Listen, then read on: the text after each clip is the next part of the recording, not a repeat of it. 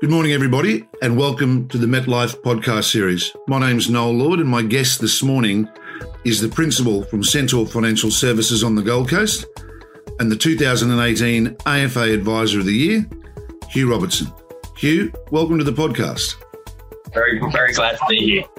Yeah, thank you for taking the time. It's it's obviously very challenging times and there's a lot going on. Tell us a little bit about your background, Hugh, and how you got into this industry. I came in the industry in 2004. I'd studied finance and accounting at university, and I was fortunate enough to get a graduate position with the Commonwealth Bank, which was always really highly sought after because there wasn't really that pathway to get into financial planning. So it was very, very difficult to get a leg up in, in a training program as good as that. So that was the start in, in the industry. Always thought I was going to turn into funds management. That was more where my passion lay. However, probably a year into into the role, really start to see where advisors could add value and sort of put the pieces together for clients that didn't really speak the language uh, of, of finance and thought that it was very overwhelming and would much rather bury their head in the sand and get educated on it. So that was really the, the background. Always interested in, in money, always interested in helping people. So it kind of ended up being inadvertently a perfect fit for me. And that was all the way in 2004, so 16 years ago. Wow. And it's been, uh, it's been a hell of a journey since then, no doubt. There's been a lot of changes. I think that's the one thing, if you're in the financial plan industry, you've got to embrace change because back then there was what was called FSRA, financial services uh, changes happening. And then you had uh, even then just product changes with annuities and asset test and so on for uh, GFC. I'd then gone left a Commonwealth Bank to go and join Whittaker Macnaught. So just a lot of lot of change in this industry and you've really got to lean into it, I think. Yeah, and I think the, the concept here of embracing change is it's no different from our industry to other industries. There's always going to be change. Tell me a little bit about your business and, and what makes Centaur Financial Planning tick. Yep. So Centaur came about in 2009, an amalgamation of two accounting practices, financial planning divisions. And the, the focus was always on having highly qualified people, uh, but also then providing great service. So if, if we said there's one thing in any feedback survey or anything that's differentiated Centaur would be our client care and constantly just talking to clients, listening to them, trying to be proactive. Like in the recent coronavirus saga that we've been going through, we called every single client to see how they were, not just from the financial perspective, but make sure their families were okay. Although we couldn't tell them what was going to happen in the markets, all we could sort of tell them was that we're here and that we're going to be there for them. And that's always carried through. That's carried through back when we first started the business as we were taking over from some advisors who were retiring, uh, letting them know that we're always here. And then in terms of the, the business itself, it's a holistic advice model. Uh, we really focus on the areas where we think that we can be the best at. So that's the old Jack Welch from GE used to say that be number one or two in your industry or don't do it. So we don't do accounting, we don't do uh, estate planning we outsource that to people who are better than it at it than us. So that way our clients are getting the best outcome we can get for them using our network. And within that, we are the GP. We sit in the middle of all that for them. And that's really been how Centaur has been able to grow by referral from mostly our, our own clients because they, they value that we do those go the extra step. Very little conversations ever made about portfolios nowadays. So what you're telling me, mate, is a very deep personal connection you've built with your clients that comes from their well-being first, not just their financial well-being. Yep, and I, I think once once people understand that you care, there's that old saying, they don't care how much you know till you know how much they care. And I feel that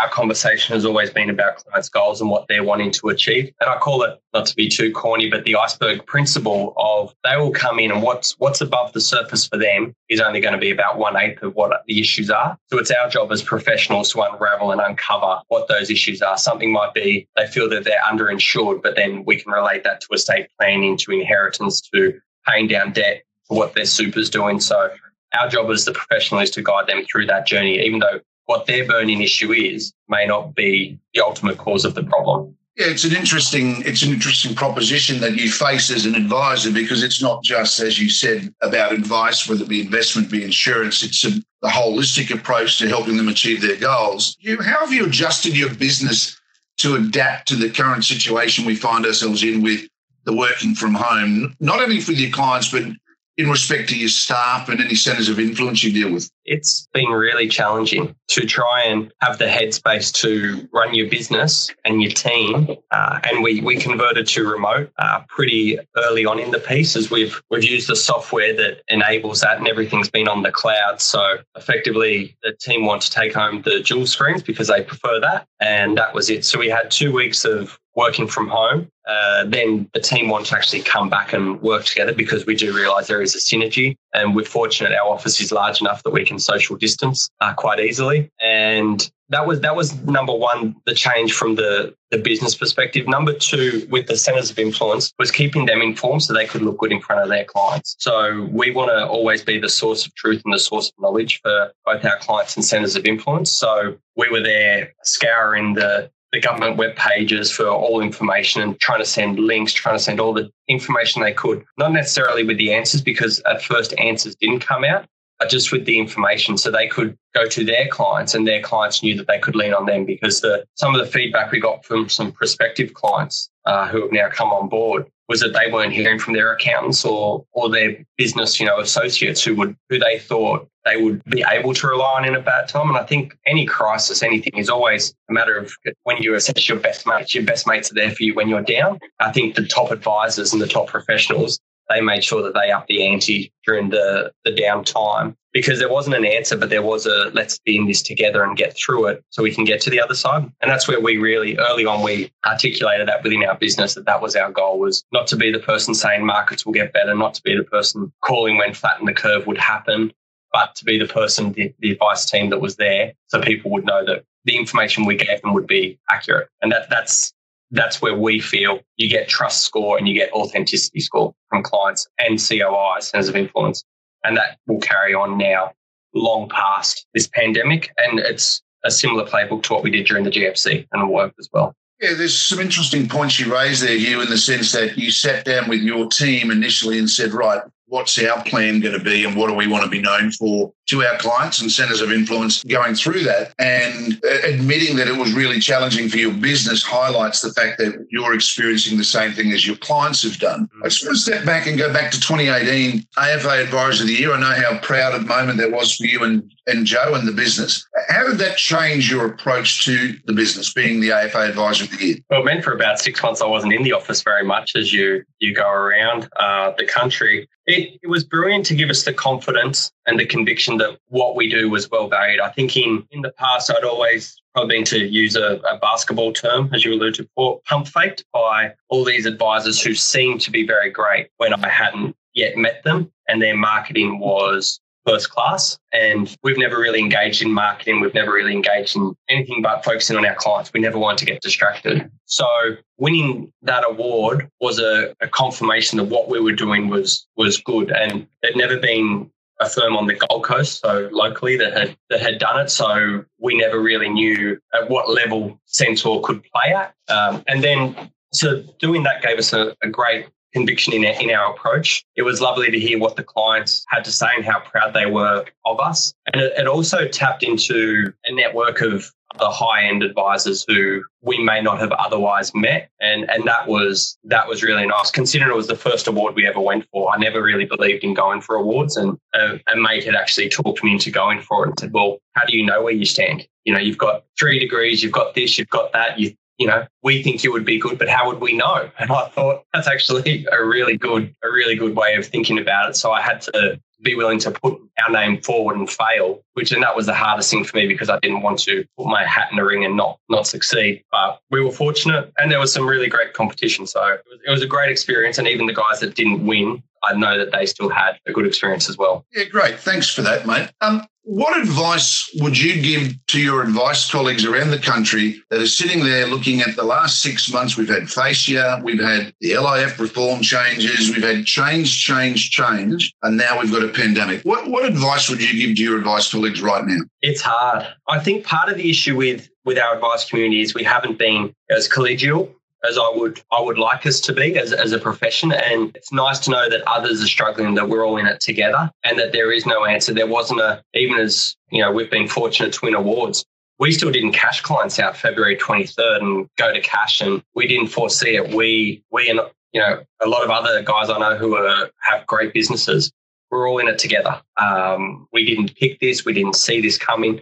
But the only thing we can control is our attitude and our approach to it. So I think in our industry, if you look, the Royal Commission, FASEA, bad markets, um, and there was the US China trade war that happened, you know, December 2018, it would be very easy to be overwhelmed. So I always refer to this as the Rocky mentality, Rocky Balboa. You got to get up one more time than you get knocked down. And um, that right now will differentiate you. You know, don't don't duck the phone calls, get on the front foot, call the clients, control the narrative. If you do that, you actually we, we talk about clients, you know, to be able to profit from a pandemic rather than cash out and sell. Right now is the time where you go, you double, you double in and you go hard and you make sure you answer every call, return every email, give lots of communication. And that that then positions you as someone who you and I personally, we would trust that person. I would say, okay, they actually care about me. It's a really, it's a really good point. And, you know, I suppose summarized is your attitude determines your direction. You know, right now, a really uh, having a positive attitude and the fact that it's it's okay to show a bit of vulnerability to your clients in that you know you have concerns and and you know you're dealing with unknowns as well. But that communication point's really really important. Well, and it's not meant to be easy. That's the thing. This to be successful, to be good at anything isn't easy. And this is just a tough time. So I think a lot of people, you know, got, they're just overwhelmed. And I get that in our advice community, but we just need to start acting more as a team together and really help clients if we do that, because there's enough clients for every advisor. We don't need more. Yeah. And I think, you know, some of the points you raised are very valid here in the sense that you know, it is really challenging, but keeping that deep personal connection and, and communication. But I also made a note while you were chatting there that, you know, putting yourself out to be able to be prepared to fail. Failure doesn't mean, you know, um, the, the end of the world. It means it's a learning in your education and you can improve, you can improve and grow from that. But it's that real thought process around um, showing your clients that you're in it together, showing your colleagues and centers of influence that you're you're there in in not only the good times but tough times as well.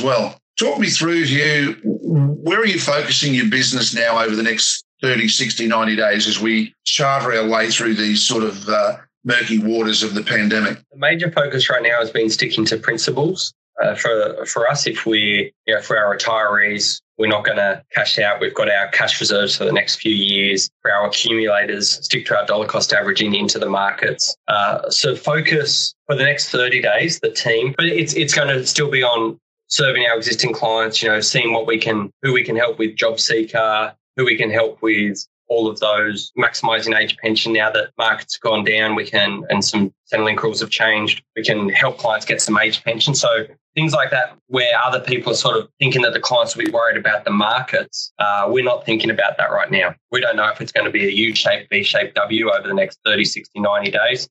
But what we can, we can control the controllable. So we're getting on the front foot saying, right, if you're going to buy a brand new car, don't caravan, don't wait. Let's wait now and work as a team together to get through this. Um, in terms of business, we are going to pivot a little bit and start sort of having a bit more discussion around insurances with clients, a bit more discussion around lending with clients. Possibly that might branch off into its own cash flow style of business. We've got a associate advisor right now who would be really good in that space. So growing that for her in due course. We've already got someone who's very established in the retiree space. So more business as usual, but available. And what we found even in the last month is we've had probably the most new clients, even via Zoom meetings, than we had in the last 12 months. So there's a lot of people there wanting help still. That's great. And that's no doubt a testament to your whole structure of the business and that really strong touch points with people. You, if you had your time again, is there anything you'd do differently? Where do I start? Lots of mistakes on the way. Uh, mistakes are part of growth. As we said, you've got to you've got to miss shots to make shots. So the things that I would probably do different is adopt a dollar based fee for service earlier. If I was going to focus on social media, I'd focus on one medium, not all. I would, if I was starting out, I would focus on a particular niche and work that niche deep rather than a lot of people try and say that they're legal, you know, professional advisors. They're great for accountants. They're great for doctors. You you can't be. Um, you've really got to know the ins and outs. The terms of another investment philosophy point has always been index versus active. I won't get into that debate, but it's again, it's it's always worth reconsidering every every hypothesis that you have right now. Um, the, the things I wouldn't change would be service. I'd still focus on service, but I might be a little bit more picky with who, which clients I took on earlier on in the piece because I think when you start, we were probably more order takers than and trying to please people rather than being the financial leaders that I think all advisors should be. So that would be if I had my time again, I'd go back and be much more of the leader and not not take on those clients that weren't willing to take advice because ultimately they're the ones that take up the time and away from you focusing on what you need to focus on. Thanks, Hugh. And there's some great insights in your comments there. And I think to sort of sum them up, you know, the messages that I'm hearing from you for your advice colleagues today is, you know, don't be emotional in your reactions. And I love that comment, control the controllables. And, you know, the thing about uh, your business is it's had phenomenal growth and it's continued to have growth. But the one thing that's remained consistent is your clients know that you're here for them, and so do your colleagues. And you know, I know that uh, you're part of the AAN network with Paul Forbes and the team, and that's a really close knit group of people that have uh, prepared to share ideas and work together. And no doubt that experience has helped you grow Centaur as well. We've been very, very fortunate that I've had those people in my life. So that's your Paul Forbes, Troy Theobald, Jeff Thurett, Marshall Brentnell, Brad Wall, Mark Benter, David Myers. They the, the ability to knowledge share when you lose the ego and just say, hey, what's what are you guys doing good? What are you guys doing bad at? And it's more a matter of acknowledging what people's flaws are rather than what we succeed at, because a lot of people succeed on their own passion. So one person might be the investment guru, one person might be the lending guru, one person might be the goals based. But it's it's great to be able to see where we've all had struggles and say, okay, try and get that synergy. How can we make that better? And very fortunate with the group that we're in that we've been able to build that and, and continue to build that. We're certainly none of us are where we where we see that we could be. So there's a lot of there's a lot of blue ocean ahead. And, and you know you've got some really talented uh, young people coming through the industry like Darko in that group as well. Darko, yep, um, absolutely. You see these guys, or in that office, like I know I see now, as I see Jenna Wheeler and Lisa Swain. I just think from a I'm lucky I didn't have to compete against those guys because they've got a lot of knowledge and they get to learn off the back of some very experienced people who are willing to help. And the, and it also makes you see that the, the future of our industry is in good hands. Mate, it's been great to spend some time talking to you today. Really appreciate you taking the time to share your insights, uh, not only with us here at MetLife, but the, the broader advice community. And just to summarize it, it's it's all about the communication. It's about ensuring your clients know that you're there for them and not trying to be all things for all people and be prepared to reach out because the concept of are you okay starts with yourself, doesn't it? Exactly right. All right, Hugh, thanks very much for your time, mate. Take care and all the best. You've been listening to the MetLife podcast. To find out how you can partner with us, please visit metlife.com.au. This podcast has been prepared by MetLife Insurance Limited and intended for advisor and internal use only, and should not be provided to clients or attributed to MetLife in any advice provided. This material is intended to provide general information only and has been prepared without taking into account any particular person's objectives, financial situation, or needs. Any general information contained within or given during this podcast is not intended to be investment or financial advice, nor a recommendation to invest in a financial product or undertake any particular strategy or course. In accessing this podcast, you agree to MetLife's podcast disclaimer terms found at metlife.com.au.